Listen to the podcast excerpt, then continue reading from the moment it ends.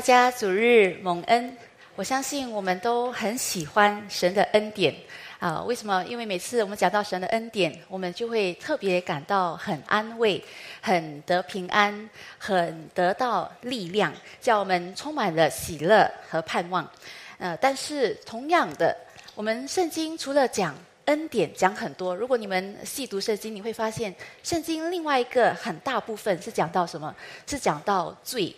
所以我不知道，当我们很喜欢讲恩典的时候，我们人是多么意识到那个罪的严重性。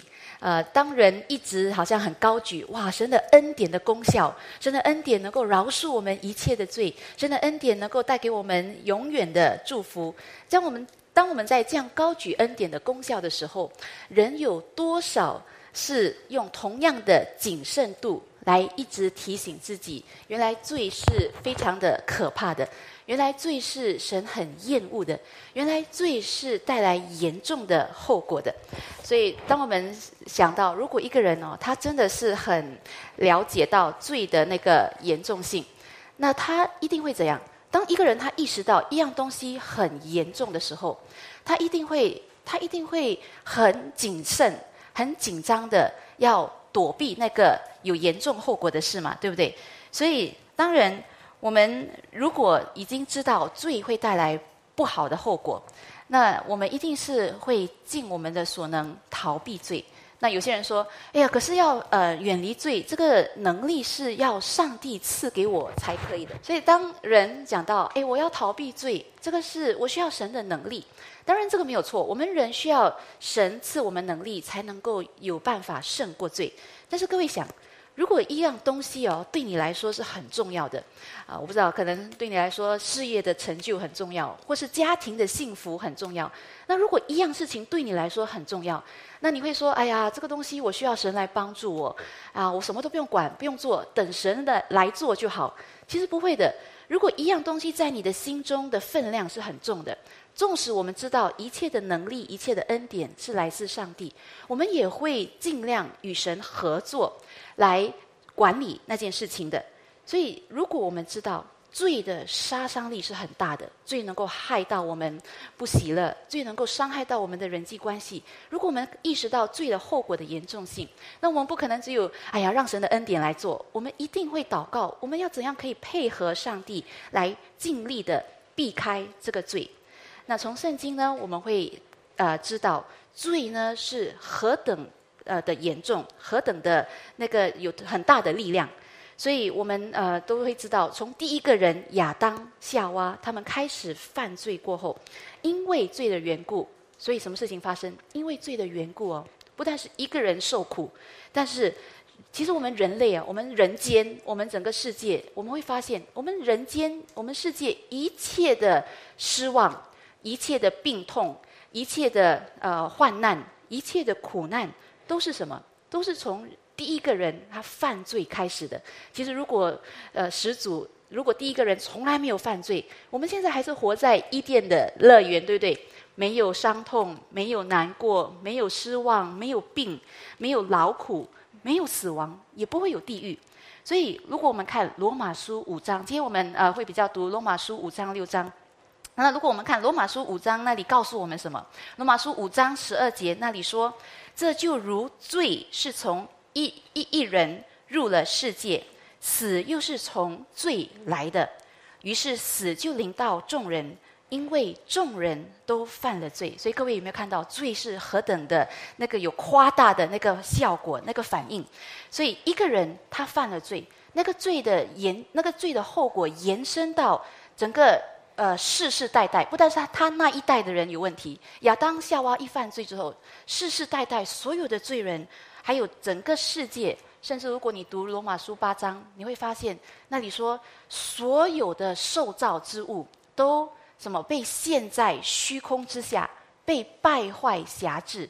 然后，所以所有的受造之物都什么一同叹息。所以各位早上有没有起来听到你的家人叹息？哎呀，今天这样早起来要出门了。然后呃，拜一的时候又听到很多人在叹息，哎呀，要做工啊，很累啊。其实很全世界的呃受造之物，不但是人很多叹息，我们看到这个大自然也很多叹息，很多的那个大自然的破坏。所以其实全世界都因为罪而陷入那个后果当中。但是我们感谢神哦，因为呃，上圣经不但是说罪的那个破坏力有多强，但是圣经同时说什么？呃，圣经说罪在哪里显多，神的恩典更显多。所以我们知道，我们呃，上帝差派主耶稣来，主耶稣来的奇妙哦，他不但是解决一个人的问题，那那个全世界的问题从一个人开始嘛，从亚当开始。但是主耶稣来的时候，他不但是解决亚当一个人的问题，他解决我们全世界整个罪的问题。所以我们看，呃，第一个亚当把事情搞砸了，但是第二个亚当主耶稣来解决，呃，第一个亚当他所留下的那个罪的后果。所以第二十节罗马书五章二十节说什么？律法本是外天的，叫过犯显多。只是罪在哪里显多，恩典就更显多了，啊！所以我们其实人是要这样，我们一定要看到罪很多很大，我们才能够看到恩典是很大的。如果我们呃不觉得罪怎样，罪的有什么破坏力，我们不会去呃感恩神给我们什么恩典。所以其实这里二十一节也说，就如罪作王叫人死，所以是很严重的罪。做我们的王的时候，那个后果是不好的，叫人死。但是照样，恩典也借着义做王，叫人因我们的主耶稣基督得永生。所以这里我们看到几个关联哦。罪是跟什么有关联的？罪是跟死亡有关联的。我们都很喜欢罪啊，但是罪带来叫我们后悔。但是恩典是跟什么有关联的？这里我们简单的看，等一下我们再多讲。恩典是跟义有关联的。恩典义的意思就是圣洁嘛，所以恩典也跟永生有关联的。所以人不能说哦，有了神的恩典啊，我现在不用管了，我可以随便犯罪了，呃，可以不要太在意呃圣洁的事。没有这样，不，我们不能这样说，因为这里圣经告诉我们，恩典跟义是有关联的。那所以罗马书六章第一节又说，这样怎么说呢？我们可以扔在罪中，叫恩典显多吗？断乎不可。我们在罪上死了的人，岂可扔在罪中活着呢？第六节，因为知道我们的旧人和他同钉十字架，使罪身灭绝，叫我们不再做罪的奴仆。所以，一个人呢，你要几时？你要几时停止服侍另外一个人？我们要几时才可以停止做另外一个人的奴仆？当我们。当我们死了，当你死了，你就不用做工了。但是，所以我们以前是罪的奴仆，只有当我们死了，我们才不再属于罪，做他的仆人。所以，如果我们是与基督一同死、一同复活的，我们就不会再需要做罪的仆人了。那第十二节，所以。因为我们不是罪的仆人了，所以不要容罪在你们必死的身上作王，使你们顺从身子的私欲；也不要将你们的肢体献给罪，做不义的器具，倒要像从死里复活的人，将自己献给神，并将肢体做义的器具献给神。罪必不能做你们的主，因你们不在律法之下，乃在恩典之下。所以这里说哦，有些人读到这个，他们就觉得很奇怪。啊，罪不能做我们的主，但是我们还在犯罪。但是这里呢，经文要讲的是，经文要讲的是，不是一个人做的基督徒，哇，他就完全不再犯罪了。但是这里经文要讲的是什么？经文要讲的是，罪不能再管理我们、控制我们、掌管我们，因为一个新的主人进来了。呃，虽然我们还是会犯罪，你跟我都知道，我们信了主之后，我们还是会呃常常犯罪。但是呢，现在罪不是掌控我们的那个心思意念，现在是圣灵，现在是神的意来管理我们的生命。所以我们讲，我们在基督里哦，不在律法之下。但是不在律法之下，并不代表我们可以藐视神的律法、神的诫命。呃，不在律法之下是什么意思啊？就是不在律法一之下，不代表我们不用听律法的话，不用遵行律法。但是不在律法之下的意思，就是我们不需要在律法的控告、律法的定罪之下，因为我们都是不能完美的成就律法。但是虽然是这样，因为我们信了主耶稣，神把那个因信主耶稣而能够称义的这个恩典给了我们。所以，我们现在虽然是在读第呃罗马书第六章啊，但是我们如果了解那个罗马书的整个背景，因为如果你读罗马书第三章到第五章，那里保罗花很多的时间，一直告诉人那个福音是什么？福音就是罪人之能够所以可以被称义，完全是因为神的恩典，因为没有一个义人，连一个也没有，对不对？圣经这样告诉我们，所以。但是虽然没有一个艺人，但是上帝愿意把罪人当作是艺人。为什么？不是因为人能够做什么，而是因为主耶稣他牺牲了，他代替了罪人，他还清了那个罪人的那个债。然后主耶上帝看到信主主耶稣的人，就把恩典赐给他们，叫他们能够被称义。那所以，可是保罗在罗马书三章到五章一直讲这个哦，人不是因为自己能够称义、能够得救，然后，人到，然后其他人听到这样的福音的时候，就开始有人就会讲，哦，这样福音很好啊，那人是不是可以犯罪了？反正不是靠我的行为来得救，是靠耶稣的恩典。所以保罗十五节就这就这样说了，他就说，这却怎么样呢？我们在恩典之下，不在律法之下。就可以犯罪吗？断乎不可。所以这句话跟他刚才第一节、第二节的内容很靠近。所以我们在读这个保呃罗马书第六章的时候啊，好像觉得保罗啊，好像自己自相矛盾，他好像在跟自己唱反调。你们会觉得，因为他刚刚不久前在前一两章，他才说，呃，人称义是什么？是因着信。不在乎遵行律法，换句话说，不在乎你圣不圣洁，不在乎你的行为。然后呢，他在罗马书五章二十节刚刚又说，罪在哪里显多，恩典就更显多。所以人听到这句话，罪在哪里显多，恩典就更显多。人自然的理解和反应是什么？啊，那很好啊。那我我越犯罪，神更有机会彰显他的那个恩典，那不是很好吗？啊，曾经有一个呃基督徒的这个神学家，他就开了这样一个玩笑，他就说有一个人哦，他很想很想要得到一样东西，比如说很想很想要得到一辆单车，一个 bike，一个一一辆车。然后呢，他是他说，哎呀，我很想要这样东这样一个东西，一个一个呃一个自行车，一个一个单车。但是上帝不一定会给我，对不对？我们都知道，我们要的东西，上帝不一定给嘛。然后他就说，好，我一个办法，我要这个。单车，上帝不一定给，那我就这样，我就去偷，我去偷那个单车，偷了再讲，偷了我再来跟神道歉悔改，呃呃认罪，然后呢，我就说，然后他就说这样很好吗？因为他说一举两得，因为什么？因为他说我们人最厉害的，人最厉害做的东西就是什么？就是犯罪，然后神最擅长做的东西就是什么？饶恕罪。哇，这样很好，这样如果我去呃要一辆，我要这个单车，我去偷了再来悔改认罪。然后呢，我又可以得到我要的单车，我又可以得到神的饶恕，然后呢，我又不被定罪，哇，那是一举两得，太好的事情。但是当然，我们都知道，我们不不可以这样，对不对？因为这不是圣经的意思。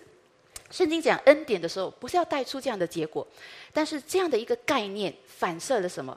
反射了很多人误解恩典的时候，他们就觉得：哎呀，既然上帝这么的宽宏，有这么多赦罪的恩典，那我们为什么还要害怕犯罪？我们为什么还要努力行善？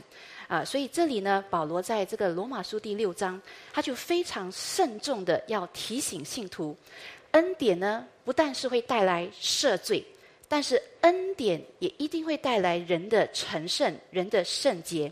所以保罗继续说，在第十六节：“岂不晓得你们献上自己做奴仆，顺从谁，就做谁的仆奴仆吗？或做罪的奴仆，以至于死；或做顺命的奴仆，以致成圣。感谢神，因为你们从前虽然做罪的奴仆，现今却从心里顺服了所传给你们道理的模范。”你们既从罪里得了释放，就做了义的奴仆。所以这里啊，我们又在读的时候，不知道你们会不会觉得这个保罗他的那个说服人的说服人的那个技巧好像有点奇怪哦。因为如果你想当一个人他要吸引另外一个人来信主来接受福音的时候，他一定会说什么？他一定做一个对比，对不对？哎呀，以前哦你是罪的仆人，现在信主了，有了福音很好，你就不再是仆人了，你就自由了。保罗应该这样讲嘛，人家才会信耶稣，对不对？这么保罗现在要劝人信主。但是他用的那个说服的那个内容，好像是告诉人家：哎，你信了主之后啊，你原来是从一种奴仆的状态转到另外一个奴役的那个那个处境啊，所以人听起来就觉得哎奇怪。但是我们一定要知道一个现实：我们人呢是脆弱的，我们人是有限的，我们人不可能在任何时候是没有主人的，所以我们不是。在罪的捆绑之下，我们就是在上帝的带领之下，所以我们只可以选一个。我们没有办法说我们人可以自己做主，因为我们人没有这么厉害，我们没有办法胜过罪的那个势力，没有办法胜过啊撒旦的那个力量。所以，我们不是在罪的呃影响势力之下，我们就是在神的保护、神的带领之下。所以，神借着恩典哦，他叫我们得救。叫我们胜过罪以后呢，神是要我们做什么？做义的奴仆。所以今天我们讲到这个，又讲到恩典，又讲到罪，又讲到义。我们先来呃看一下，我们先来呃解除一下很多人对恩典的一些误解。所以今天首先呢，第一个大误解，呃呃，我相信大家都知道，第一个大误解，人对恩典的误解，第一个最大的是什么？就是认为。恩典就是给人犯罪、自由犯罪的那个执照，但是我们知道，当然，当然这是不呃，这是不对的。恩典不是叫我们可以自由犯罪，但是恩典乃是给我们能够有能力来胜过罪。所以很多信徒哦，他们听到哦，福音是神的恩典，他们只是把神的恩典当做什么？当做是哦，这个恩典是什么功效？这个恩典是用来遮盖我们的罪。然后这个恩典呢，是很方便我们容易上天堂的一个直通卡。所以呢，很多时候每个人看罪的时候，他们呃看恩典的时候，他们就是觉得，哎呀，恩典是来服侍我们的，呃，让我们呃轻松的。但是我们想恩神的恩典的时候，没有错，恩典也可以临到有罪的人，恩典会饶恕人的罪。但是我们刚才读的经文告诉我们。恩典其中一个目的是什么？就是要变化人，叫人能够成圣。所以恩典呢，对，的确恩典可以救人。神给恩典第一大目的就是要救我们的灵魂脱离永永恒的灭亡灭亡。但是恩典的第二大目的就是要我们成圣。所以如果我们看提多书第二章，那你告诉我们恩典带来的功效是什么？提多书第二章十一到十二节那里我们读到。神拯救万人的恩典，所以这里讲到恩典已经显明出来了。然后这恩典是要干嘛的？这个恩典要做什么？这个恩典训练我们除去不敬虔的心和属世的私欲，在今生过这自律。所以恩典不是自由哦，恩典给我们而不是无限泛滥的自由，但是恩典是给我们自律、公正、敬虔的生活。所以我们要知道神的恩典呢。不只有停留在救赎，神的恩典是无限的，是继续会发展。一个人得救之后呢，神的恩典会叫他能够成圣，然后慢慢恢复基督耶稣的荣行。所以，的确，神的爱是在我们还做罪人的时候临到我们。但是如果神真的爱你啊，对他，我们都很安慰，对不对？我们还做罪人，还不懂事，我们的心很刚硬，很爱世界的时候，神的爱临到我们。但是神如果真的爱我们，他不会让我们留在那个愚昧、留在那个罪、留在那个呃无知的状态。神的爱呢，是一定会用神的恩典来变化我们的生命啊，来塑造我们，来成为更蒙恩。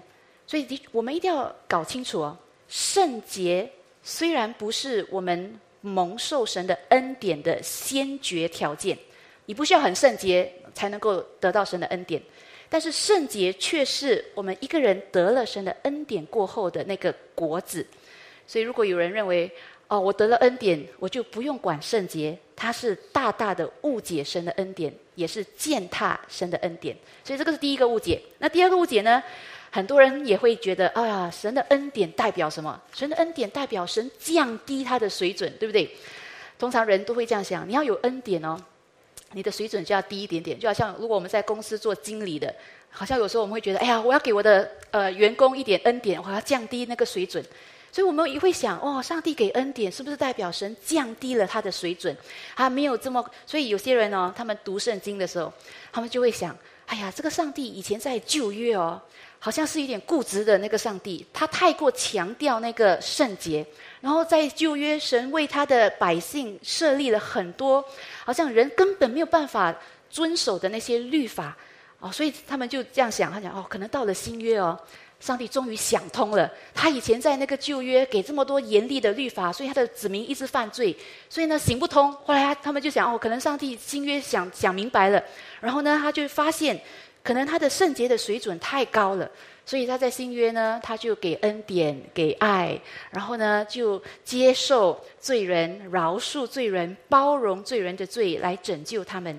但是如果你真的明白圣经，真的明白福音，你会知道，其实上帝是降低他的水准吗？其实正因为神没有降低他的水准，所以什么？你怎么看得出神没有降低他的水准呢？你怎么在新约看到看得出神没有降低他的水准？因为主耶稣来嘛。如果神没有降低他的水准，主耶稣根本不用来牺牲，不用死了，他也不用呃流血来为我们呃承受代替那个那个刑罚。所以，如果上帝呢，他是对罪啊不会生气的；如果他是不讨厌罪的，那是主耶稣何必牺牲？但是主耶稣来，他就是代替我们的罪。他平息了神那个对罪的那个愤恨，然后他也满足了什么？满足了神在公义上的要求。有罪的必定要有代价，然后主耶稣为我们承受那个代价。所以我们要知道，上帝他没有因为他给恩典，他就降低他的水准。所以各位想，有罪的人呢，要怎么可以进天国？有罪的我们要怎样可以进天国？只有两种可能性。一个呢，就是神降低他的水准，关睁一只眼闭一只眼的看我们的罪，好像假假看不到我们的罪，所以我们可以上天堂。第二个呢，就是主耶稣他真的来到这里，来到地上，然后赦免我们的罪，叫我们信了他之后，我们的罪被主耶稣的宝血遮盖，然后我们能够被称义。所以上帝选哪一个？上帝选择第二个。他没有降低他的水准，所以这个是我们不要误解啊！上帝，你给了恩典，现在你通融通融一下啦，不要这样要求我成圣啊，不要这样要求我呃跟从你啊，你通融一下。其实上帝呢，他他的水准还在那边，所以他拯救了我们之后，你会发现他一直带领我们走成圣的道路。那第三个误解是什么？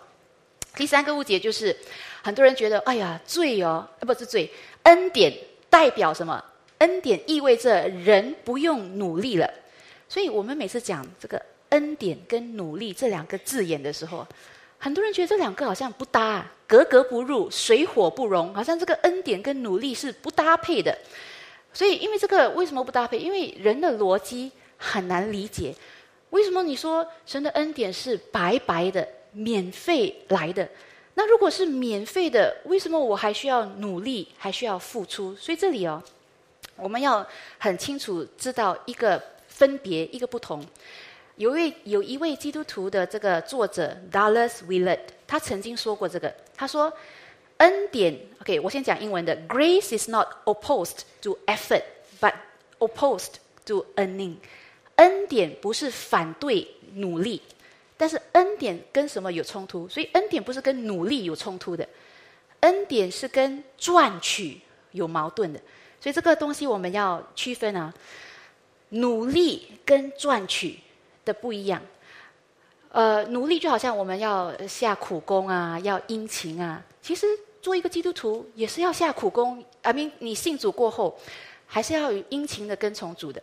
但是我们的殷勤不是赚取那个救恩的，所以这个东西我们要很清楚。所以努力。不是恩典的相反，神没有叫我们领受了恩典，然后做懒惰虫哦，整天坐在那边摇脚，什么都不用做，那直接上天堂就好了。为什么要留在地上，什么都不什么都没有做啊？所以努力不是恩典的相反，但是努力是什么？努力是一个人他经历的经历了神的恩典之后，被感动，要活出神要他活出的有那个动力。所以这个就是为什么我们在菲利比书二章，我们很熟悉的经文，今天没有读了。但是菲利比书二章那里，我们呃读到圣经提到什么？圣经形容一种被恩典推动的努力。所以我们的努力哦，不可能是来自自己，对不对？我们需要神的恩典来 start，来开始，来推动我们。呃，所以这里讲到，在菲利比书讲到我们。有一个，我们领受了恩典之后呢，如果你们很熟悉，那里讲到我们要怎样，我们要恐惧战惊，做成我们得救的功夫。但是圣经也提醒，当你这样立志行事的时候，这个都是因为是神在我们心里先开始运行，有有他的工作在我们里面。所以这个也就是也就是说啊，什么叫被恩典推动的努力？就是纵使我们人有努力。但是那个努力的源头，不是我们的功劳，因为我们的努力不是靠自己的力量，啊，我们也那个，所以因为不是靠我们的，所以那个荣耀也不是归我们，荣耀是归上帝，所以我们要很清楚啊，上帝并不是哦，他用了恩典重生了我们，然后一个人重生之后呢，神的恩典就离开，给你自己去努力，没有，神的恩典临到一个人过后呢，神的恩典是继续的。给人能力打那个属灵的征战，胜过我们的肉体，胜过邪灵，然后叫我们继续能够走神要我们走的路。所以很重要的，我们要明白，神的恩典并不是取代人的努力。哇，我们现在有很多基督徒啊说：“哎呀，以前我这么劳苦担重担，信了主之后呢，全部丢给神做哦，不用不用努力了，不用不用勤劳了，神全部安排，全部给神做。”其实。我们要知道，恩典不是取代人的努力，但是恩典是什么？恩典是赋予人 empower，赋予人能力来努力。以前我们努力的很辛苦啊，靠自己，我们自己靠自己的毅力，我们很辛苦。但是得了恩典之后呢，该做的还是要做。但是现在呢，是靠着神加给我们的力量来做，所以这个就给人没有借口，因为。现在神的恩典、神的能力领导人，所以这个神的恩典领导人啊，为什么人没有借口啊？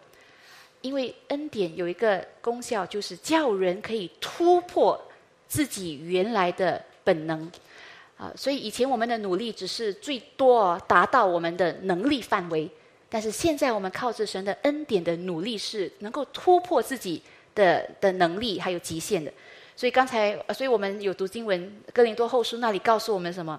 神能将各样的恩典什么多多的加给他的孩子们，加给你们，使你们什么凡事充足，然后呢，能够行各样的善事。所以，呃，有一有一个神学家卡森 D.A. 卡森，他曾经说，他他说过一个很真实的话。他说什么？他说：“人哦。”如果你真实的话，你会发现，他说人是不会自然的倾向圣洁的，不会的。我们自然的倾向不是圣洁，但是呢，他说，所以如果没有被恩典推动的这个能力哦，呃，如果没有被恩典推动，然后叫人努力，没有一个人是会努力朝着圣洁走去的，没有一个人会努力要祷告要顺服神的，除非神的恩典领导人。所以恩典跟圣洁是有关联的，所以我们从这里我们会看到，信徒需不需要努力？信徒需要努力，但是我们努力的东西是什么？我们要很清楚，信徒需要努力，但是我们不是努力来得救，因为我们没有办法做什么东西来得救。但是信徒呢，有他要努力的地方。这个是在圣经很多个地方我们都会读到，除了刚才我们读的经文哦，在彼得前书，呃，好像刚才我们起印经文有读到彼得前书第一章那里说，呃，那里告诉我们，我们既然得到了神的恩典，就要什么分外殷勤，那殷勤是什么？殷勤就是努力。所以那里彼得前书说，你要分外殷勤做什么？分外殷勤的建立你的信心、你的德行、你的知识、你的节制、你的敬虔、你的爱心等等。所以这个很明显告诉我们，恩典跟努力是有关联的。所以为什么？因为恩典本来的用意就是要把人带到义里面，这个是第二点。恩典，我刚才讲恩典救人，但是恩典的另外一个很大的使命就是把人带到义。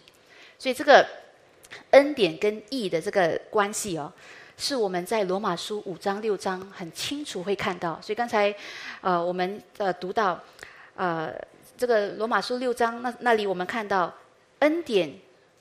神拯救了我们，然后神拯救我们的结果呢？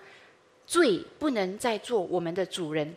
然后罗马书六章十八节，刚才我们读的，所以你既从罪得了释放，就做了什么义的奴仆。所以这里各位有没有看到那个连环关系啊？那个 chain reaction。我们先得到恩典，恩典做了什么？恩典释放我们脱离罪。那我们脱离了罪，发生的下一步是什么？你脱离了罪，下一步就是成为义。的奴仆，所以如果你问恩典，它会带来怎样的反应？恩典成就了什么？其实简单的说，恩典改变了一切，恩典改变了我们永恒的命运，拯救我们的灵魂。但是在现今的生活，恩典也改变一切。所以我们其实哦，不要不不要误解神的恩典是会叫人犯罪的，因为如果你通常看。神是怎么施行他的救赎恩典的？通常神要救一个人来接受福音的时候，通常神是会先让那个人意识到。如果你们是想你你得救的过程，通常人要拯救一个人的灵魂，他是先让那个人意识到他是有罪的，然后他这个罪呢是他没有办法救自己的，然后他这个罪的后果是很可怕的，他是永远灭亡的。所以如果你想。当人在还没有尝到福音的甜蜜之前，他是先尝到他的罪恶的无奈、无助、恐怖，然后他知道的罪的这个苦苦的滋味的时候，他下面才会能够领受神的恩典是何等的浩大、何等的宝贵。所以我跟各位说，如果一个人哦，他不把罪当一回事，他也不会把神的恩典当一回事的。所以。一个人，他如果看到，哇，原来这个罪恶的代价原本是这么恐怖的，他下面就算得救了，他也不会一直要跟这个罪一直纠缠下去的。所以各位想，如果我不知道你们人生有没有遇过什么很很很可怕的危机，你好不容易出来了，各位想，如果一个人哦，他好不容易从鬼门关出来了，那他有没有可能哦，他好不容易好不容易死里逃生了，他有没有可能说，哎呀？没关系啦，上一次我严重的问题，我有恩典了。我这次不用担心，我再冒一次险，我再乱来，我再乱来一次，我再冒险一次。反正上一次有恩典，现在也会有恩典。其实你如果真的被一个东西吓到了，被一个问题吓到了，被一个危机吓到了，就算你真的有恩典，从那个危机出来啊，你下面是不会再去想，哎呀，我要重来，重新进到这个危机里面，不会的。所以一个人呢？他如果他真正的明白罪的代价还有后果之后呢，他纵使得了神的恩典，他也不敢再一直玩那个罪、碰那个罪，因为怕被烧到，怕又在被伤害。所以呢，呃，有人说，可是人就是犯贱了，人就是很容易糟蹋神的恩典，人就是很容易滥用神的恩典，那怎么办？所以神给我们一个帮助。神为了叫我们不要践踏他的恩典，神赐给我们什么？神赐给我们圣灵，所以圣灵是来帮助信徒，防止信徒践踏神的恩典。那你说圣灵怎么帮助你啊？圣灵怎么帮助你不践踏神的恩典？圣灵给我们最实际的就是圣灵给我们一个新的心、新的性情、新的追求。然后这些你会发现很奇怪、很奇妙。当我们信主领受了恩典之后啊。上帝慢慢慢慢改变你的兴趣，可能以前读圣经是要睡觉的啊，现在你的兴趣是可能现在读圣经也是要睡觉，但是可能比较有兴趣一点点啊但是所以神很以前的兴趣是只有在世界的东西，以前的兴趣是只有在看电视，呃，玩世界的享受。但是有一天圣灵来的时候呢，很奇妙的那个兴趣，那个心所望的，慢慢慢慢改过来，然后慢慢慢慢听得懂神的话。慢慢慢慢可以理解一些看不到的事实，神是看不到的，永恒是看不到的。但是慢慢慢慢，你的心里重视一些看不到的真理，所以圣灵是这样帮助我们，让我们越来越好像从以前堕落的那个兴趣、堕落的那个生活方式，慢慢转变过来，然后越来越不但哦是渴望像耶稣，也越来越实际像耶稣。其实你们知道，一个人。他要渴望向主，渴望效法主，渴望恢复基督的荣行。这个渴望，我不懂，各位想不想像耶稣啊？如果你想像耶稣，这个是你你这个想本身，你这个愿望本身是一个大神机的。为什么？因为还没有信主之前呢，我们有不同的梦想。我们想，我们想像什么？像想像大总裁，像大老板，像大明星。像什么白雪公主什么？以前我们还没有信主的时候，我们很多梦梦想。但是从有一天开始哦，你突然间你想像耶稣，虽然你还不像耶稣啊，但是呢，这个想本身已经是一个大神迹了。这个心所愿已经改过来了。但是这个所愿怎么改？圣灵很奇妙的感动我们，叫我们好像看到耶稣的时候，很想像他这个荣行、这个平安、这个慈爱、这个美德。所以各位也我们可以反思哦。圣灵有没有怎样的帮助我们有变化？各位想，可能有些东西哦，可能两年前、三年前、五年前，在你的眼中哦，不是罪，可能不是什么大不了的啊。可能以前懒惰啊，还是以前讲一些谎言啊，还是以前有一点偷懒，还是以前有一点点呃做生意不诚实哦。可能觉得在你手中，在你眼中，可能觉得哎，这没什么大不了，每个人都这样做。但是很奇怪，很奇妙，可能信主两三年过后呢？以前两三年前，在你眼中不是什么大不了的问题的罪哦，慢慢在你眼中越来越叫你不舒服，越来越好像在你眼中成为一个不圣洁的东西。这个就是什么？这个就是圣灵改变，甚至我们堕落的良心的那个水准。其实我们人的良心堕落的时候，我们很容易，我们我们才是那个降低水准的。但是呢，圣灵。帮助我们改变我们的时候，你慢慢你会发现，我们的良心啊，也慢慢越来越跟神的对错观、跟神的圣洁观越来越合一，越来越相同。所以，我们呃，我们讲到恩典是带来人的成圣，神给我们圣灵来帮助我们恢复一个呃更靠近神的心，然后恢复一个更靠近神的那个眼光、那个水准，然后呢？我们讲的恩典带带人成圣，带带带人进到义哦。其实我们讲恩典，恩典也包括爱，对不对？神为什么给恩典？神为什么给我们恩典？因为神爱我们嘛，对不对？所以我们要知道，我不知道大家有没有意识到，你们懂哦？爱可以发出的力量是何等的大吗？各位有没有意识？有没有去确认过，爱可以发挥到的力量是到什么程度？其实你们知道，有有时候我们想想，甚至有时候哦，律法做不到的东西，爱能够做。啊，好像律法有时候人你给他律法，他也不听。比如说，你今天如果跟一个人说，哦，你给他一些规矩，比如说你给一些人一些规矩啊，有些人是对规矩特别敏敏感，他们不喜欢，他们就是要犯规，他们就是要跟规矩唱反调，就是很奇怪。有些人给他一些规矩，比如说你跟他说，哦，我们这里哦的规矩是。啊，每个人早上六点要起来祷告，还是什么？你们每你如果你给他这个定律啊，他还不管你。有这样的规矩哦，反而人是不被规矩绑死的，因为人还是有那个懒惰，人还是有他自己要的，然后他自己想做的。但是呢，你想，如果有一个人，比如说啊，他有一个他很爱的孩子，他需要早一点起来。为这个孩子准备上学，然后可能这个母亲以前没有孩子的时候是大大大懒虫吗？还是大赖床？那现在呢，有孩子的要准备早餐，准备孩子的呃出门的，然后所以呢，他不但可以起来，他自动起来，而且他还甘心起来。所以各位看到，爱能够叫人做，甚至律法不能推动人做的东西。所以圣经，所以律法，律法不是不好，律法把那个我们应该做的东西讲出来，但是律法是有限的。律法呢，它只能显明人该做的做不到，但是律法没有办法给人那个能力来做人该做的。律法只是告诉人你该做什么，但是律法没有办法给人那个能力来做出那件事情。但是你会发现，神的恩典哦，神的爱，叫人能够活出来、活过来。所以叫人的神的恩典，当一个人信了神，得了永生之后。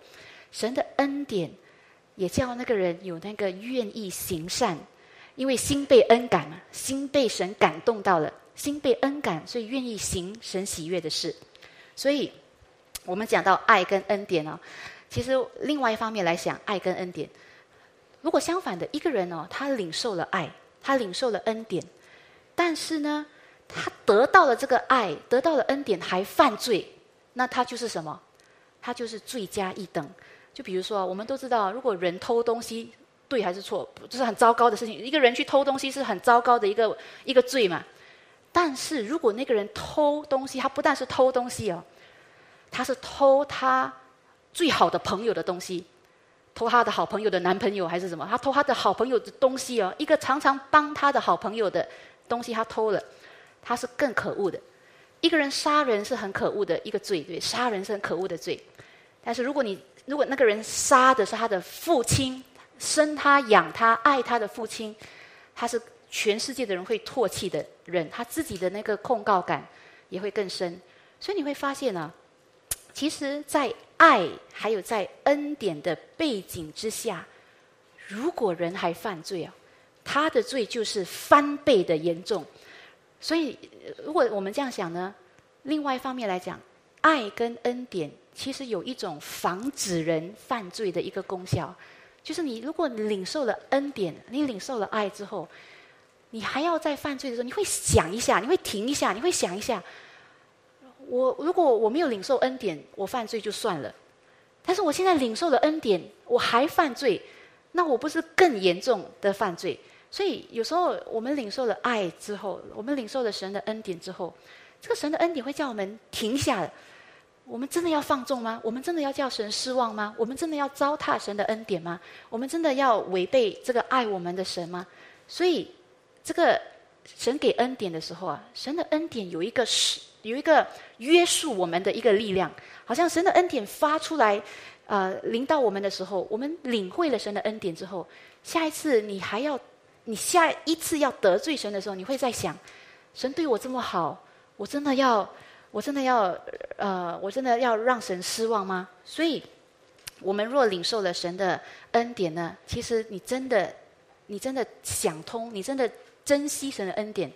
其实你在犯罪的事上，你不会那么随便的，你会帮，你会很谨慎的求圣灵帮助自己，保守自己的心，不要那么随便犯罪的。所以，既然呢？所以我们呃领受恩典哦，我们的心态不是哎呀，我们多犯罪，然后让恩典更显多，不是这样。我们乃是要更认真的对付罪。那既然我们现在是义的仆人呢，我们现在要问一个很重要的问题，就是我们在做，我们领受了恩典，我们做了义的仆人，我们在服侍义的时候，有没有比我们以前做罪的仆人的时候更认真、更殷勤？所以我们读呃罗马书六章，我们刚才还没有读完。我们读罗马书六章十九节，给这里保罗继续说：“我因你们肉体的软弱，就照人的常话对你们说：你们从前怎样将肢体献给不不洁不法做奴仆，以至于不法；现今也照样将肢体献给义做奴仆，以至于成圣。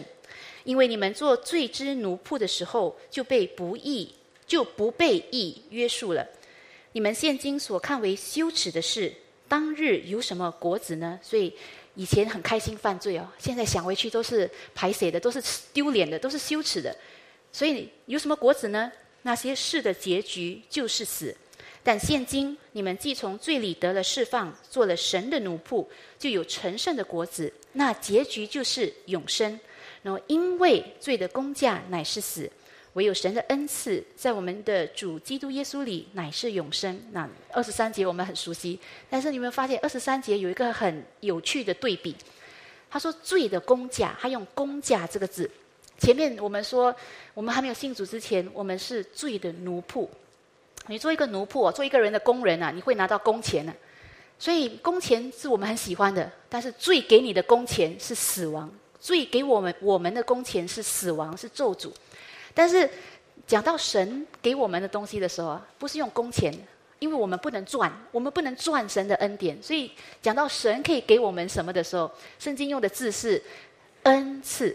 所以有一个对比，罪呢是给我们工价，因为那个是我们配得的，工钱是我们应得的。我们犯罪，我们应该死。嗯，但是神给我们的那个恩赐哦，是我们不配得的。我们不管怎样赚，怎样努力，我们不配得到神的那个救赎。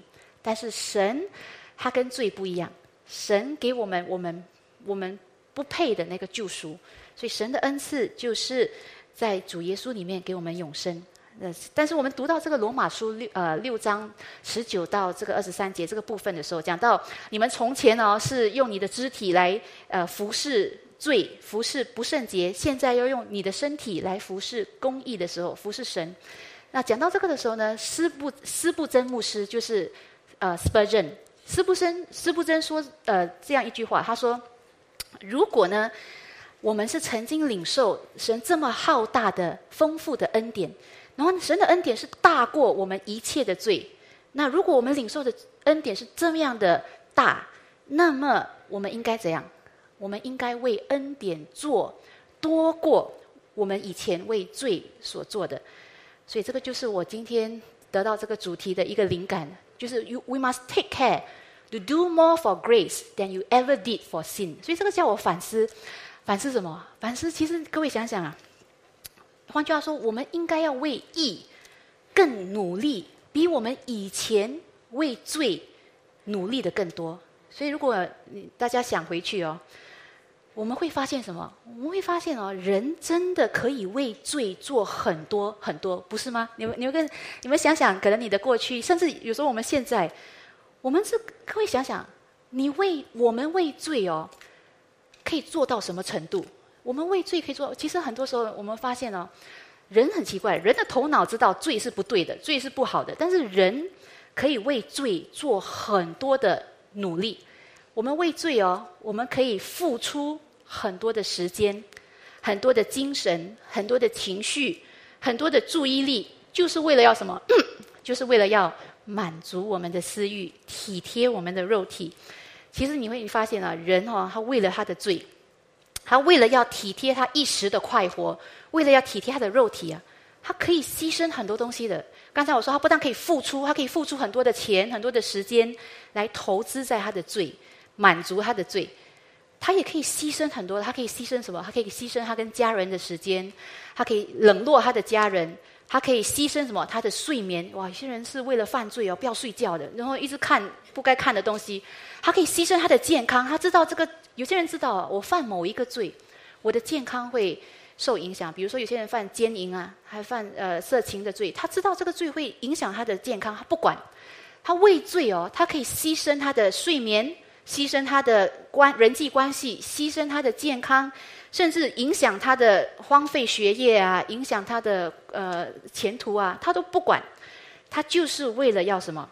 为了要他的私欲得到满足。其实人有时候啊，心里有点不安呢。他也可以牺牲他的平安哦。我知道有点不对劲啊，有点不安。他可以牺牲他的平安来做不对的事情。所以我们会看到，为了服侍罪，为了服侍人的肉体。人可以说是好像豁出一切，冒一切的险，就为了得一时的那个快活。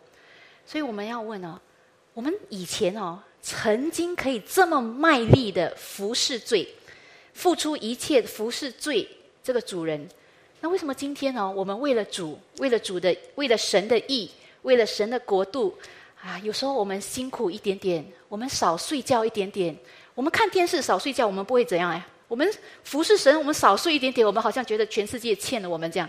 所以呢，我们我们的心有点怪，就是我们我们没有意识到，以前我们对罪哦是多么的好像听话，但是我们现在服侍神一点点啊，我们就说神服侍你又没有钱拿，神服侍你又没有好处，神服侍你又没有什么看得到的恩典。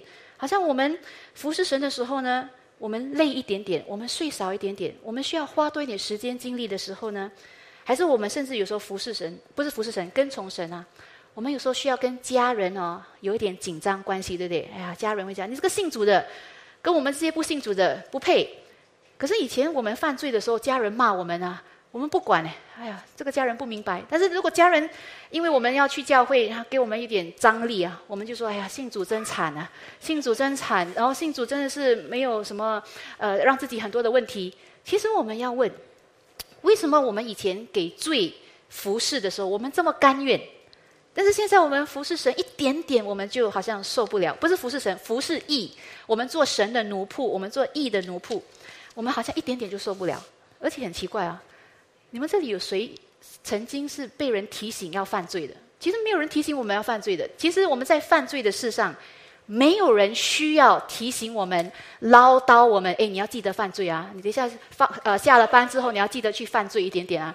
没有，我们很奇怪，我们犯罪的时候呢，我们自己会去犯的。虽然我们说我们是罪的仆人哦，但是其实。我们好像是自己喜欢犯罪，就是有时候甚至一天很忙过后，有时候我们一天很忙、很累过后啊，我们偷偷心里是快点希望，哇，快点忙完，快点忙完了过后，我可以快点去犯罪，放纵肉体，体贴情绪。所以人是很奇怪，我们呢，我刚才讲了，我们其实很听罪的罪的话。呃，虽然我们这里圣经说，以前你是罪的奴仆，现在你是义的奴仆哦，但是很奇怪，以前我们做。罪的奴仆好像很开心哎，好像我们不是很被逼的，我们都是很开心的听他的话。然后呢，把自己一切的心，把自己的呃精力都交给罪来摆布。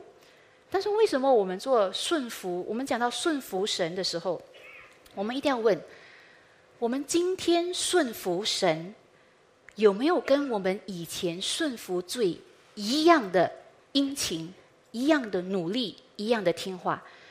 所以刚才我说啊，我们犯罪不用人家提醒我们犯罪，对不对？但是很奇怪，常常有人提醒我们圣洁，呃，圣经也叫你要圣洁，来教会也听到唠叨的话要圣洁，然后有时候呃，你旁边的人也叫你要做对的事情。可是很奇怪，在圣洁的事上，虽然我们得到很多的提醒、很多的劝勉，但是到最后啊，我们也不一定会做。我们被听了很多，听了很多，但是我们最后也不会不一定会顺服义这个主人，所以我们一定要很正直来到神面前啊。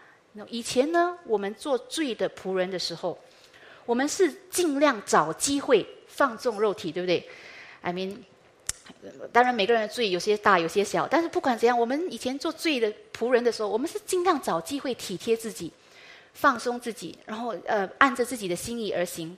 但是今天我们要问：我们现在做义的仆人的时候，我们有没有一样的努力、一样的专心寻找，还有把握可以行善的机会？可是很多时候我们是假假看不到要行善的那个地方啊！明明知道有东西要做，假假不知道。但是犯罪是不一样，犯罪我们是故意找，一几时可以犯罪，然后没有人会看到我犯罪。所以我们的努力的程度不一样，所以这是我们要反思的。我们以前是那么。强烈的爱罪，但是现在我们对神、对顺服神，我们有一样浓烈的那个那个态度吗？所以，其实我们看哦，在这个现今这个时代，很多人哦，他们在做罪的奴仆的时候，他们是怎样？他们是很明目张胆的。他们现在是在社交媒体大大方方的说：“我支持什么什么犯罪的东西，这是神的圣经不支持的。”现代的人哦，他们犯罪这么的可以。毫毫没有毫无那个羞耻之心，但是很奇怪，现今做神的仆人、做义的仆人的人啊，基督徒啊，反而我们有时候要呃坚守一些呃圣洁的立场，还有啊要要表达我们的那个信仰的价值观的时候，我们反而是畏首畏尾，很怕的。所以这个很奇怪，为什么别人做罪的奴仆，他要犯罪，他这么明目张胆，没有怕的？大大方方说：“我支持这个犯罪。”但是我们要讲神的圣洁的时候，我们不敢讲。所以这个是的确，神借着他的话，他要我们重新祷告，其实以前哦，我们做罪的奴仆的时候，有没有听过不冷不热的罪人？你们有没有听过不冷不热的罪人这个这个形容词啊？没有啊，我们是彻底的罪人，我们是完全的罪人，没有什么你看不到什么不冷不热的罪人，罪人就是一直在犯罪的。但是为什么我们今天做了义的奴仆哦？我们动不动就成为不冷不热的信徒，我们很容易的就说：“哎，我没有心情啦，哎呀，我我不要管上帝了。”所以呢，刚才第十九节提醒我们什么？我们再看一下第十九节，这里说，保罗说：“你们从前怎样将肢体献给不洁不法做奴仆，以至于不法？所以以前你怎样？你是怎以前怎样听话？怎样听罪的话？怎样殷勤服侍罪？怎样喜欢放纵罪？以前你是这样的把自己的身心灵全部整个身体献给不洁不法，现今也照样。所以这里啊。”圣经甚至圣圣经甚至没有说哦，当然我的带的我的主题是要更殷勤，但是圣经这里其实没有说你要做的更多，你要呃更服侍更更努力的服侍义。圣经只是说你有没有一样，我们连一样都没有啊！其实我们以前是多么的热心服侍罪，我们连那个一样的热心现在服侍神都没有。其实我们是应该更啊更加热心，比服侍。罪更热心服侍神，但是我们连一样的热心都没有。所以这里圣经说，你以前是怎样的用你的身体来服侍这些不洁，现今也照样将肢体献给义，做奴仆，以至于成圣。所以真的啊，以前越热心犯罪的人，今今天要越热心祷告，因为要更迫切的追求圣洁。其实我们要知道，上帝呢，如果你看上帝。呃，在圣经里面，其实神最伟大的仆人哦，其实都是都是什么？都是曾经犯过最可恶的罪，然后后来悔改归向主的人。所以神很多最伟大的仆人，都是曾经犯最严重的罪，后来悔改。比如像，比如像谁？扫罗变保罗，还有彼得犯最严重的否认耶稣三次，结果悔改了，这么为主献上一切。所以，因为圣经说什么？圣经说，啊，在路加福音七章，圣经说，被赦免的、被赦免的最多的人，他爱主的心也会更多。所以，这个跟刚才我们读的“罪在哪里显多，恩典就更显多”是差不多。所以，差不多一样。当当一个人的罪哦越多，他领受的恩典越大，他感恩的心是不是越大？应该是嘛。但是我们人有时候很奇怪，我们读是相反的。我们的罪越大，神的恩典越大，然后我们的放纵就越大，这是读倒反了。我们的罪越大，领受的恩典越大，我们感激神的心应该越强烈，所以我们回应神的那个顺服应该更深。所以其实哦，我们讲到我们是罪的奴仆的时候，我们千万不要觉得，哎呀，为什么神救我？又叫我变成另外一个奴仆，做义的奴仆。我们不要觉得做义的奴仆是一个负担，是一个沉重的，是一个不好的。我们相反的，我们应该开心什么？我们应该开心、感恩、感谢神，把我们从一个坏的主人救出来，换成一个好的主人。所以以前呢，我们服侍罪，罪是我们的主人的时候，其实罪这个主人哦，你问罪爱不爱你？罪有没有给你恩典？罪有没有喂饱你？你说我们讲有啊，我犯罪我得满足一下子。罪是不会喂饱我们的，反而我们越犯罪，我们越饿，越不饱，越越欠缺，越不满足。所以呢，其实罪它不是那个造我们的主，罪它也不是供应我们我们需要的那个那个那个主。所以呢，换句话说，所以圣经说啊，我们不欠。罪的债，我们不欠肉体的债来顺服肉体而活，对不对？圣经说你不欠肉体的债来顺服肉体，因为肉体没有给我们任何的恩典，肉体没有给我们任何的供应，我们是欠神的债，神才是创造我们的，神才是祝福我们，神是才是那个可以喂饱我们。我们要欠债，我们是欠神的债，不是欠肉体的债来顺服肉体，所以。刚才保罗问一个很重要的话，也是我们今天要问的。如果我们今天还在跟罪哦很纠结出不来，我们一定要问一个很重要的问题，就是罪带来什么果子？罪的，刚才呃罗马书六章二十一节那里保罗说罪的果子是什么？所以今天哦，如果我们去问那些曾经犯过奸淫的人，诶，你犯的奸淫，你的果子是什么？我们去问那些偷东西的人，诶，你犯你偷的东西，你的果子是什么？我们去问那些贪心的人，很贪心、常常贪心的人，你的果子是什么？你看他们会回答你什么？其实很多贪心的人说：“啊，有时候我可能得到了，但是永远不满足，永远不开心。看到另外一个人比我好的时候，我的贪心又来了，然后又不不高兴了。”你问那个犯奸淫的人，你的果子是什么？他的果子是可能妻离子散。本来婚婚姻是幸福的，犯了奸淫之后呢，啊，婚姻破裂，孩子讨厌他，然后自己身体可能也有问题。所以其实罪不会有好果子的，罪呢只能带来忧愁，罪只能带来痛苦。罪只能带来后悔，甚至呢，最大最严重的罪，当一个人否认耶稣的时候，罪的后果是永远的灭亡。所以保罗说什么？罪呢，只会带来羞耻。所以刚才你们还记得你们读的，你们以前做的事情，现在看为羞耻。哇！所以有些有些人要分享他的见证的时候，很有点不想分享。以前是多么的羞耻，以前做过的东西是多么的黑暗。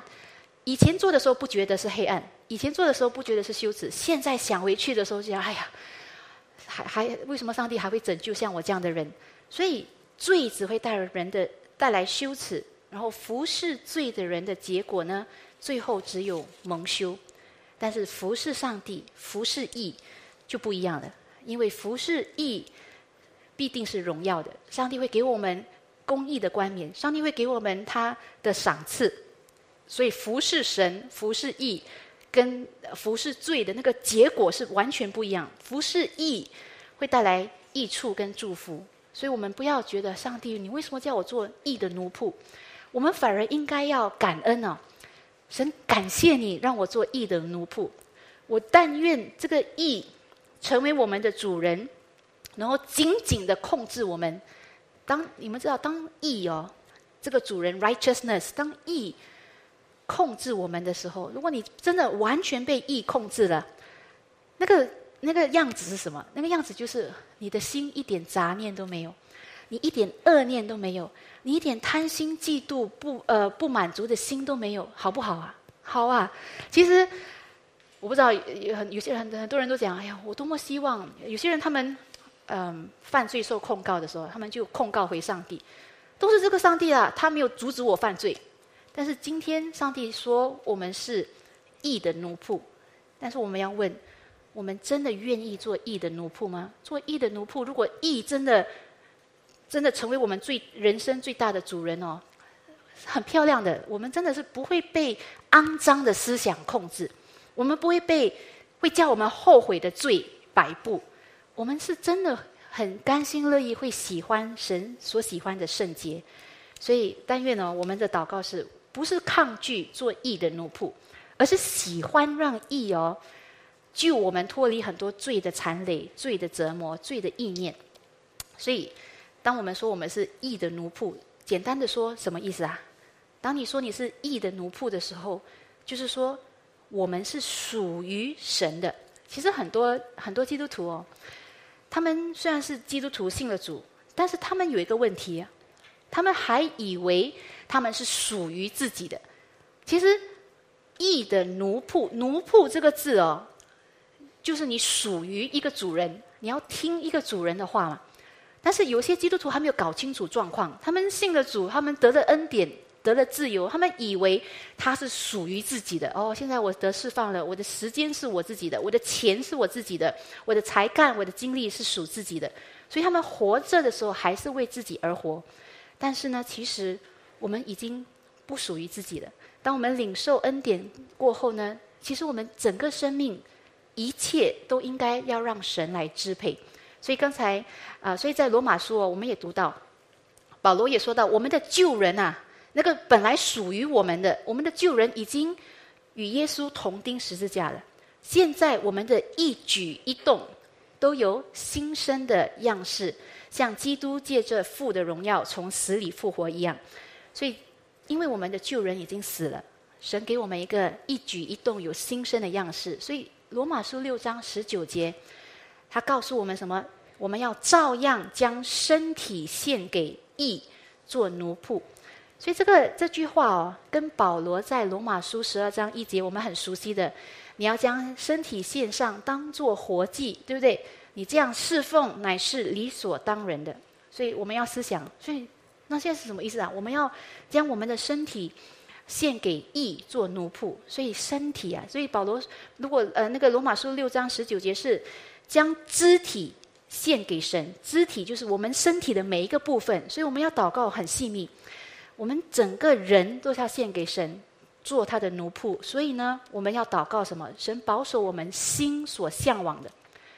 我们的心啊，除了有向往的，也有什么感受？我们的心里的感觉也是要献给神，不是献给，不是献给暗示的。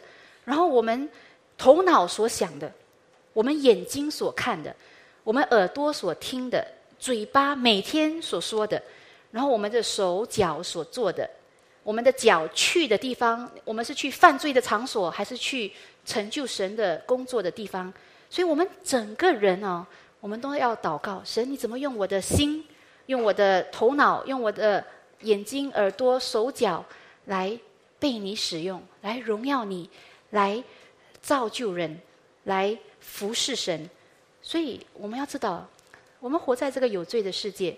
天天都一定有一些东西来引诱我们、distract 我们、干扰我们，叫我们不能，叫我们不能活出神所救赎我们的这个宝贵的生命的价值。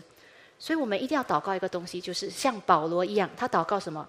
我们既然领受了神的恩典，我们就要竭力不使神的恩典在我们身上什么突然。所以我们来读哥林多前书十五章。这里保罗说：“我原是信徒中最小的，不配称为使徒，因为我从前逼迫神的教会。然而我今日成了何等人，是蒙神的恩才成的，并且他所赐我的恩不是突然的。我比众使徒格外劳苦，所以信徒需不需要努力？努力有要努力的地方，但是这原不是我，乃是神的恩与我同在。所以我们绝对不能。”认为哇，基督徒信主了，得了恩典哦，我们就可以松懈下来，我们就可以觉得自己安全了，然后什么都不用做了。因为圣经很多地方一直提醒我们、劝勉我们要下功夫追求圣洁。为什么圣经这么啰嗦，要一直提醒我们要追求圣洁？因为圣经知道人不用被提醒去犯罪，但是人的心很容易、很容易冷。人的心很容易硬，甚至你信主之后，你的心也很容易冷，也很容易硬。所以我们需要常常的被提醒，要追求圣洁。圣洁的好处，圣洁的价值在哪里？所以保罗呃一直提醒我们，不能松懈，信的主也不能松懈。所以怎样的人生哦，才是不枉费神的恩典的人生？怎样的人，你你你要怎样才可以算是没有让神的恩典突然？保罗给我们一个例子，保罗设下他的榜，设下设下他的榜样。所以保罗说了一句很出名的经文嘛，对的？那美好的仗我已经打过了，当跑的路我已经跑尽了，所信的道我已经守住了。我们要怎样不枉费神的恩典？神要你跑的路、行的路，我们继续行；神要我们抓住的恩典、抓住的呃真理、持守的道，我们继续的信这个道，活出这个道，传扬这个道。那我们就不枉费神的恩典，所以保罗他给我们的榜样就是，他领受了神的恩典之后呢，他是什么？格外劳力。所以我们要问自己啊，我们有没有格外劳力？我们可能不用像保罗的程度啦，但是我们有没有起码格外劳力到比以前听罪的话更格外一点点？有没有？所以我们有没有格外的顺服神，多过我们以前顺服罪？所以。神的恩典哦，如果真的感动我们，我们会这样的祷告的。但是我们要注意啊，当我们讲人的努力的时候，我们又很担心人又靠自己。所以保罗每次讲到人要努力的时候，他每次一定会讲神的恩典。所以不管是刚才在呃，刚才在这个呃提摩呃哥林多前书，保罗说是神的恩典才叫他成为今天可以格外劳力的人。菲利比书，刚才我们读的，他也说：“你恐惧战惊做成得救的功夫，这个也是因为立志行事在你里面的神所造成的。”所以保罗很小心的，他每次讲到人的努力哦，他下面他一定会讲，你的努力的源头是来自神的恩典，所以我们不要太压力。虽然神叫我们努力，但是神的恩典会给我们那个力量，来继续往对的方向顺服神。其实啊，各位有没有发现，很多时候我们在走这个成圣的道路道路的时候，很多时候神的恩典哦，叫我们惊讶，会不会？很多时候你想放弃了。很多时候你觉得很难了，可能有时候我们在跟从神、顺服神的时候，有些东西我们真的是做不到。哇，神这个人太难爱了，神这个福音太难传了，还是有些东西我们真的是想不开、想不通。但是很奇妙，当神的恩典临到我们的时候，本来我们以为我们做不到的，本来我们以为我们想不开的，突然间神的恩典临到的时候呢，可以了。所以神的恩典很多时候啊，叫我们惊喜，叫我们惊讶。神的恩典是信实的。所以，既然呢，我们今天都是已经领受神的恩典的人，但愿我们今天听了这个道，我们恢复一个祷告，就是什么？立志。既然神的恩典是真实的，临到我们，我们求神，让我们不要使神在我们身上的恩典突然。然后呢，另外我们祷告，我们以前是怎样的殷勤服侍罪？我们一定要问：那今天我们有没有有没有用同样的热心？来服侍神，顺服神。所以，如果我们意识到，我们确认到，我们过去的罪是越多，以致我们从神领受的恩典是越大，那我们今天，如果我们领受的恩典是更大的，那我们今天服侍神还不如我们以前服侍罪，那很说不过去，对不对？这是说不过去。所以我们求神改变我们的心，也给我们那个能力。啊，让我们能够超出我们以前对罪的殷勤，来更殷，来更殷勤、认真、热心的来跟从上帝，然后行出上帝所喜欢我们行的那个义的道路。所以不单是听啊神的公义的话，乃是行出讨神喜悦的那个公义的那个生活。所以盼望神帮助我们。好，我们这时候一起来祷告。慈爱的天父上帝，神，我们感谢你。虽然我们的罪很多，但是神你的恩典更大。然后神你的恩典是真实的，所以求神让我们面对你的时候，我们有一个正直的心。啊，叫我们不要只是口头上，还是心里里面简单的感激神。求神你让我们把对你的感激化为我们对你的顺服。神尤其。让我们正直的面对你的时候，让我们反思：我们以前是用我们的肢体，用我们整个的身心灵手脚，这么认真的犯罪。求你让我们同样的，今天蒙恩得救之后，我们可以用我们全人、我们的身心灵手脚，也更认真的服侍神，服侍你的所爱的羊群，然后来紧紧跟随你。这方面我们虽然软弱，但是我们愿意。所以求神你，呃，在我们前面的日子。引导我们走这条成圣的道路，我们这样的祷告，奉耶稣基督的名，阿门。